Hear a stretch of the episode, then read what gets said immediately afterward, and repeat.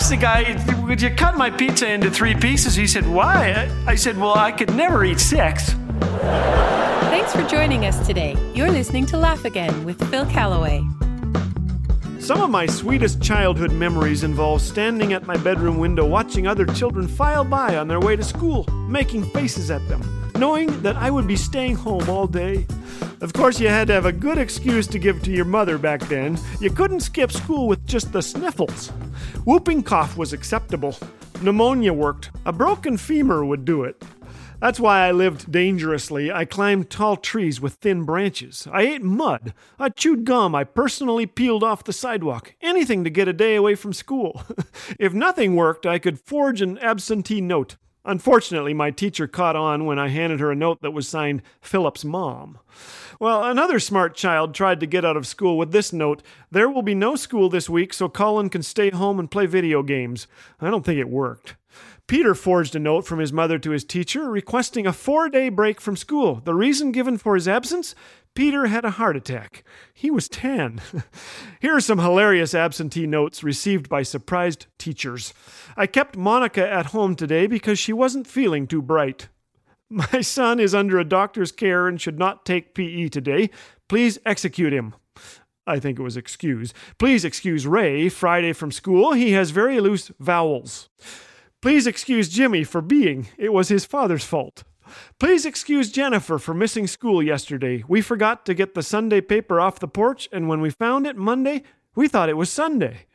Please excuse Lisa for being absent. She was sick, and I had her shot. Scott didn't practice last night because he lost his tooth in the mouthpiece of his trumpet. I hate when that happens. Please excuse my son. He will be out next week slaughtering goats for his manhood ritual.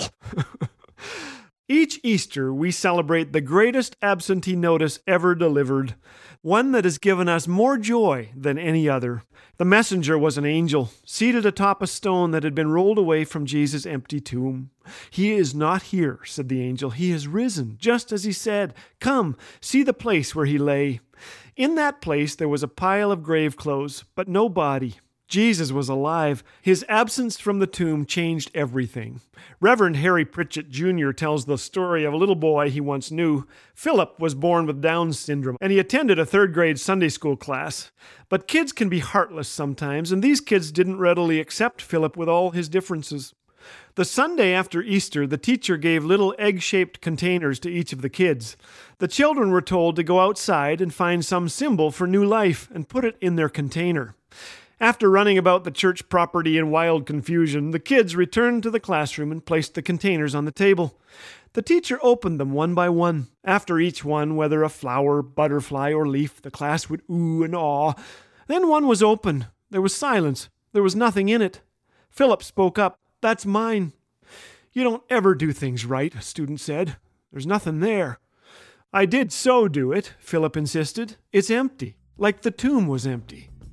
From then on, Philip became an accepted member of the class.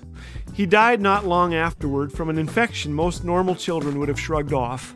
At the funeral, this class of eight year olds marched up to the altar, not with flowers, but with their Sunday school teacher, each to lay on it an empty egg container. Thanks for the reminder, Philip. May we never forget. Because of that empty tomb, we have hope in life and in death. Because Jesus was absent from the tomb, someday we will be too. No absentee note needed. Let's celebrate.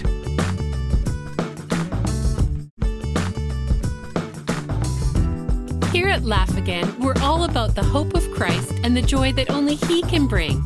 This month, we're offering a new devotional booklet to prepare you for Easter called Quiet Spaces for Passion Week, created by our friends at Back to the Bible Canada. This free Easter devotional tracks all the incredible events of Passion Week.